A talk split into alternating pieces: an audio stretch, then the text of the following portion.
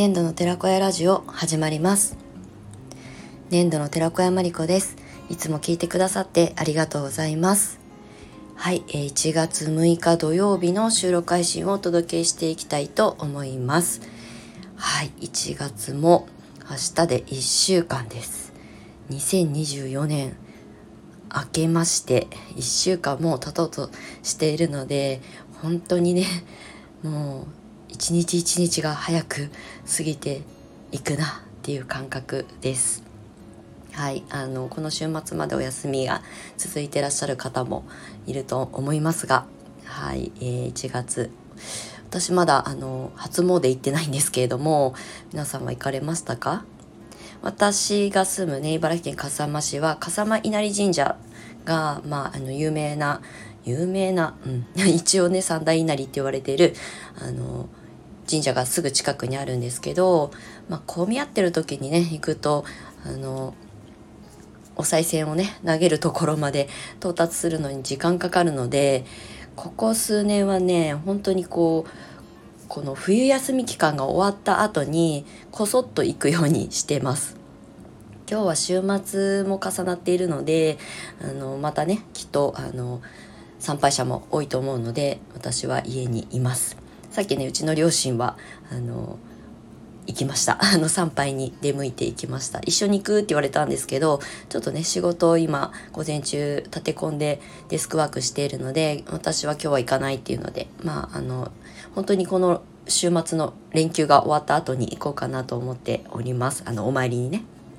はい。ということで、えー、今日は通常運転で発信をしていきたいと思います。まず先にお知らせをさせていただきたいんですけれども、まず一つ目が、アシンガシューサロン開業プログラムの、あの、えー、ベーシックコースとマスターコースの募集をしております。で、2月開校という、あの、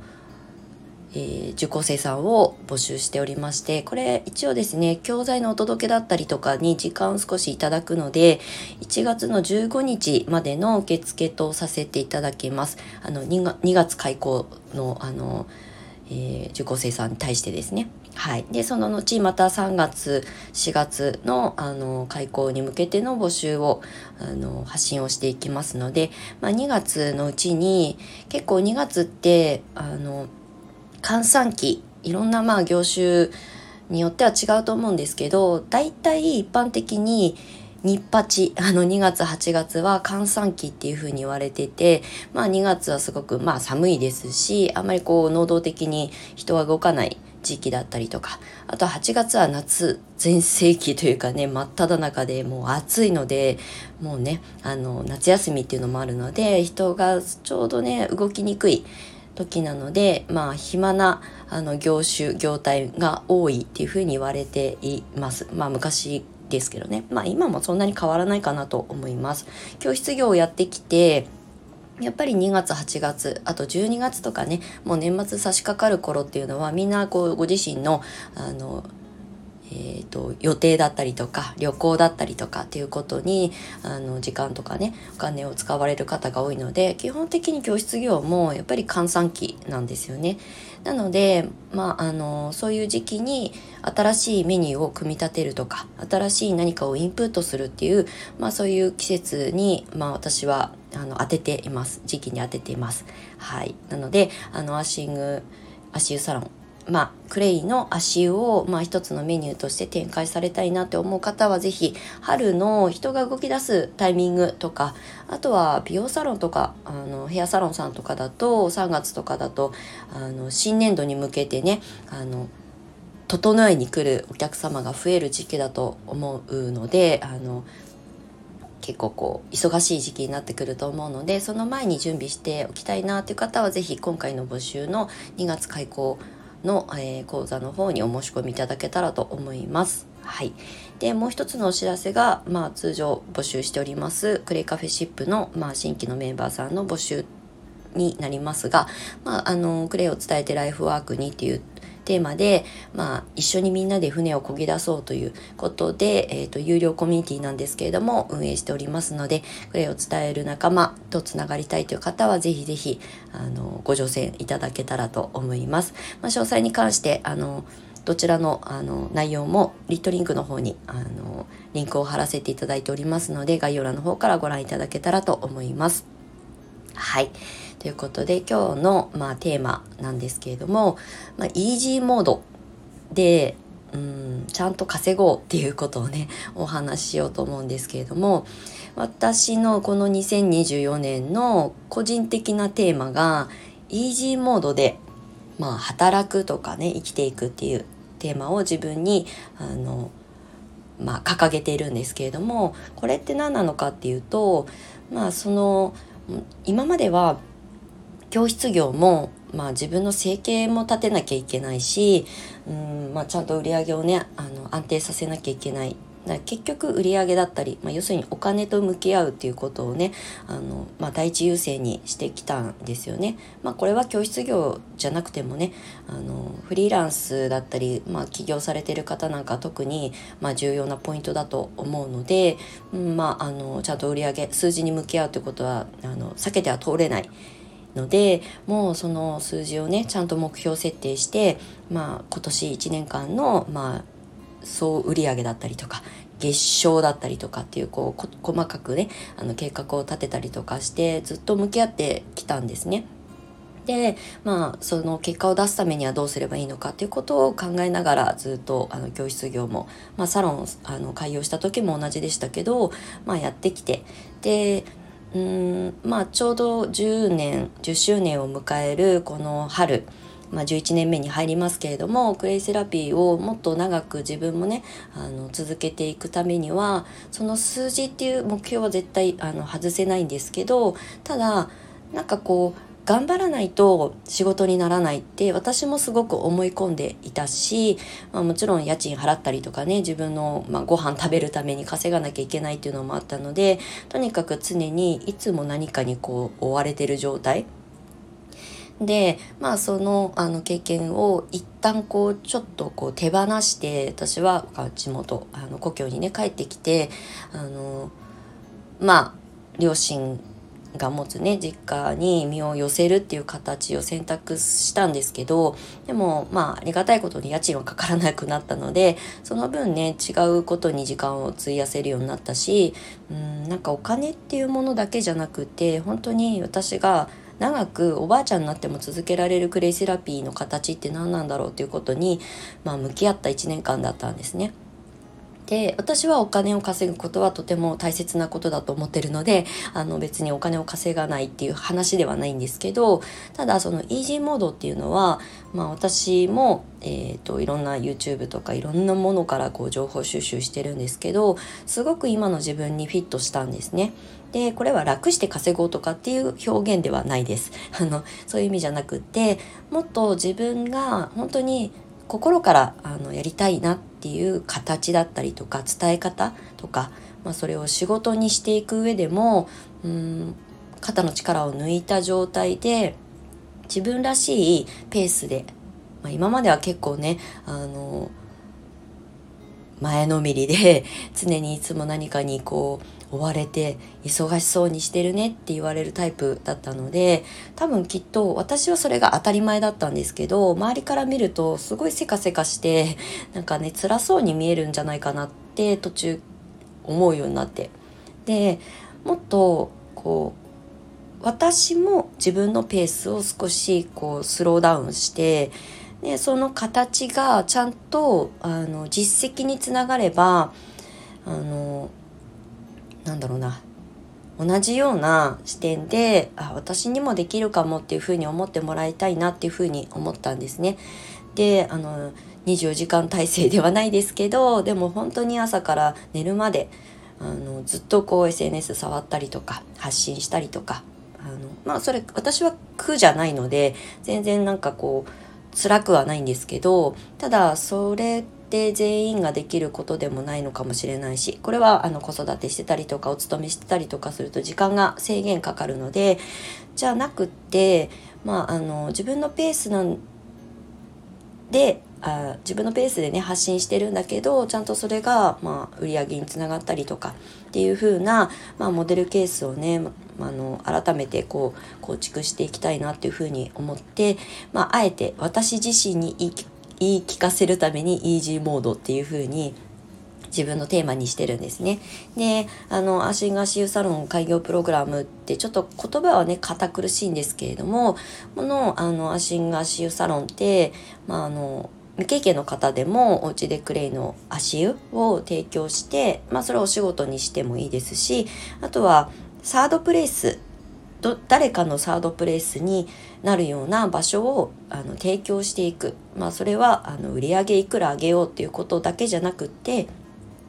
自分の居心地のいい場所を作ってそこに足を運んでくださる方コミュニケーションをとりたいなっていうあの集ってくださる方とつながっていく、まあ、あのコミュニティ時代に、まあ、一番こううん、まあふさわしいというかねあの提供しやすい形なんじゃないかなと思います。なので自宅を開放できる方も、まあ、そうじゃない方はどこかこうレンタルスペースを借りてあの不定期でもいいのであの足湯サロンを開業してみたいなまあ、好きを仕事にする最初の一歩にあの取り組みやすいかな取り入れやすいかなっていうふうに思ったのでスタートしました。あとはもうすでにサロンを持ってらっしゃる方はあの一つのあのプラスアルファのメニューとして取り入れていただきあの、まあ、そんなに難しい主義を必要としないのであの普段提供されている技術がある方はそのあの提供している施術時間の間に、まあ、隙間時間に同時にあの提供ができたりとか。そうするとあの自分の稼働あの実稼働ですよね体を動かして新しいメニューを別メニューで、まあ、施術とかになってくるとあのやっぱそれだけ時間も伸びるしお客様の時間もあの奪ってしまうことになる奪ってしまうというかねあの時間も空けていただかないといけないのでなかなかね新しいメニュー取り入れるのに難しいっていうあのケースも多いと思うんですよ。だけど、まあ、何かしらこうヘアカットだったら髪を切ってもらってる間に足湯とかネイルをしている受けてる間に足湯とか、まあ、同時進行できるっていうのが、まあ、メリットだと思います。でこれはあの施術とかの、まあ、プロフェッショナルでサロンを経営されてる方もよくお分かりだと思うんですけれどもやっぱり時間でいくらであの、えーと価格をね設定されてると思うので、まあ、時間が延びればその分その施術料金が上がっていくと思うんですけれどもあのやっぱり1時間とか長くても120分とかのコース以外にまた10分20分っていう時間をあのお客様に開けていただくっていうのはね結構な長時間の拘束時間になってしまうのでなかなかねそのオプションメニューってうん施術直に組み込んであの提供しちゃった方があのお互いの時間の,、まあ、あの合理的にあの、ね、提供する受けるっていう視点でも役に立つかなと思っているので足湯はね本当に座った状態でもできますし、まあ、施術時間のほんの5分とかあのだけこうね足湯時間を設けるだけでも、まあ、オプションメニューとしてきちんとこう価格を設定して提供できるメニューになりうるなっていうふうに私は思っているので、まあ、私自身もクレイパック専門サロンをやっていた時から足湯は提供してましたし、まあ、あの週に1回とか2週に1回あの美容室で施術術をあの出張サービスとしてあの行かせていただいてた時もやっぱり足湯はあの人気メニューというかね取り行くあの選択してもらいやすいメニューだったんですよね。うん、あのフェイスパックとかだとお化粧女性だとお化粧を落とさなきゃいけないしでまあ、ボディとかのパックだと洋服脱がなきゃいけないしってなると急にはねオプションメニューとしてあのすぐ選択してもらえなかったんですけどでも足湯だともうあのパーマをかけてる間待ち時間の間にあ、やってみるっていう風にねあの言ってくださったりとかしてあの小さい売り上げでしたけど、まあ、そういうことが積み重ねていってその先にじゃあ今度はお顔のパック受けてみたいわっていうお客様が出てきたりとかっていうこうステップアップみたいな感じで提供ができていたので、まあ、そういう経験値から私がお届けしたいなというふうに思っています。はいあのあとねもう一つ私のこのまあ根底にあるのがその私は結婚も出産も子育ても経験がないんですけど周りにやっぱりねあのそういう子育てママさんたちは多いし、えー、うちの卒業生も子育てママが78割方だったので子供を自宅であの面倒を見ながら、えー、お茶を飲むかのようなあのサロンが仕事になったらいいよねってずっと思ってずっとそういうあの発信も生徒さんたちにも伝えてきたんですけれどもあの何年前かな？もう7年ぐらい前だと思うんですけど湘南に移住したのが2015年の、えー、夏だったんですがその直後ぐらいにたまたまね鎌倉市があのまあこう子育てからちょっと手を離れたママさんたちあの特に専業主婦の方が参加者が多かったんですけどそういう人たちに向けての要するに社会復帰、まあ、働くっていうところのあのテーマであのそういうこうセミナーっていうのかな？なんかそういうあの会を設けている場所にね参加させてもらったことがあって、まあ、私はその受け手側っていうよりも見学に行かせてもらっただけなんですけどただあのせっかくだからディスカッションする時グループセッションする時に参加してみてくださいって言われたのであの見学者だったんですけどあのそのセッションあのグループセッションにねあの参加させてもらって実際その子育てママ特にあのほとんどキャリアのあの積んだ経験がない方若くして結婚したので、まあ、1年2年ぐらいしか社会でにこうで働いた経験がない女性が結構多かったんですよね。で実際子供がもう、まあ、中学生高校生になってくると手が離れてもう子育てと家のことしかやってこなかった自分がこれからどうやって社会とつながっていくのか行けばいいのか、まあ、どういうところで職場として働ける可能性があるのかということが自分でなかなか見つけられない方が多かったなっていうふうに印象に残っています。であの、まあ、パートだとレジうちとかねあとコンビニとかまあ接客業ができる方は、まあ、そういう職場は、まあ、なくはないと思うし、まあ、特に鎌倉は観光地だからねお店でこう店頭に立って働くっていう働き方は選択肢はたくさんあったと思うんですけどただあのどちらかというと事務系がやりたいっていう方も多かったのでお話を聞いてるとね。ただ事務ってまあ今これからねあのホワイトカラー系の仕事はどんどん AI に乗っ取られちゃうっていう風に言われてるような時代なので、まあ、間口が狭いしあとデスクワークをずっとやってなかった人が急にパソコン開いてこうねカタカタこうエクセルの関数とかを触るようなそういう事務はなかなかね採用してもらえないんですよね、まあ、即戦力を求められるような職場だと。っていうことになるとなかなかねその社会復帰が難しいってあの現実問題とあとご自身もそういうふうに感じてるんだなっていうふうにまあお話を伺いながら感じていたのでじゃあこういう方たちもお家でできるまずはお友達と一緒にお茶を飲むような感覚であの本当にクレイの足湯とかをねあのもうお仕事にまあ、できるできないお金をどれだけ稼げるか稼げないかっていうのはその先の問題であってまずはそういう場所を作っていくっていうことに目を向けてもらえたらもしかしたら皆さんの可能性がね広がっていくんじゃないかななんていうふうに感じたことがあったのでその経験はそのお話を伺わせていただいた経験は今も私のこの記憶にすごく色濃く残っていて。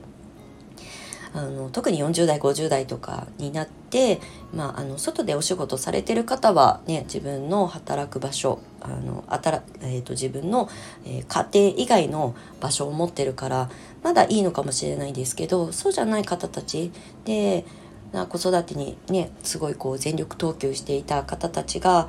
いよいよ子供がねどんどんどんどん成長して外にあの出かけていくことが増え友達がね一番大事になってきてアルバイトしたりとか家にいる時間が減っていくと、まあ、コミュニケーションの時間も減っていくのでちょっと心寂しさを感じたりとかでそれを埋めるわけではないですけどなんかこう自分でも自分の世界を持つっていうことをねあの子育てママさんにあの気づいてもらえたらいいななんていうふうにも思ったことがあったので、まあ、そういうのも裏テーマにしていますこのアーシンガーシューサロン開業プログラムに関しては。はいまあ、あのそんなにこう元手を必要とせずにあの大規模なあのその環境施術ルームとかを作らなくてもできるもうリビングでもできるっていう、まあ、そういう簡易的な、まあ、入り口として、まあ、捉えてもらえたらいいなというふうに思っています。はい、なので未経験の方からでもスタートができるような内容のプログラムにしておりますので是非あのホームページ見ていただくだけでも構いませんので、まあ、2024年うんまあいろんな年齢とかの節目もあると思うんですけれども今年こそ何か自分の、まあ、世界観をね作っていきたいなと思われる方は是非お問い合わせいただけたらと思います。はいということでちょっと話があのあちこち飛び散っちゃいましたけれどもはいあのイージーモードで聞いてまあそれもちゃんと稼ぐっていうところにねあの紐づけていきたいなっていうふうに思っておりますので私がまあリアルな等身大の自分でそのモデルケースになりたいなというふうに思ってるので今年もイージーモードだけどあのちゃんと結果につながるような営みをしていきたいなと思います。はい。まあ、年度の寺子屋ラジオでは、まあ、私の普段の切磋琢磨してるあの状態だったりとかをね、あの、シェアさせていただきたいなと思っておりますので、今年もどうぞ引き続きよろしくお願いいたします。はい。ということで今日も、あの、長くなりましたが、最後までお付き合いいただきましてありがとうございました。また次回の収録配信でお目にかかりましょう。年度の寺子山理子でした。またね。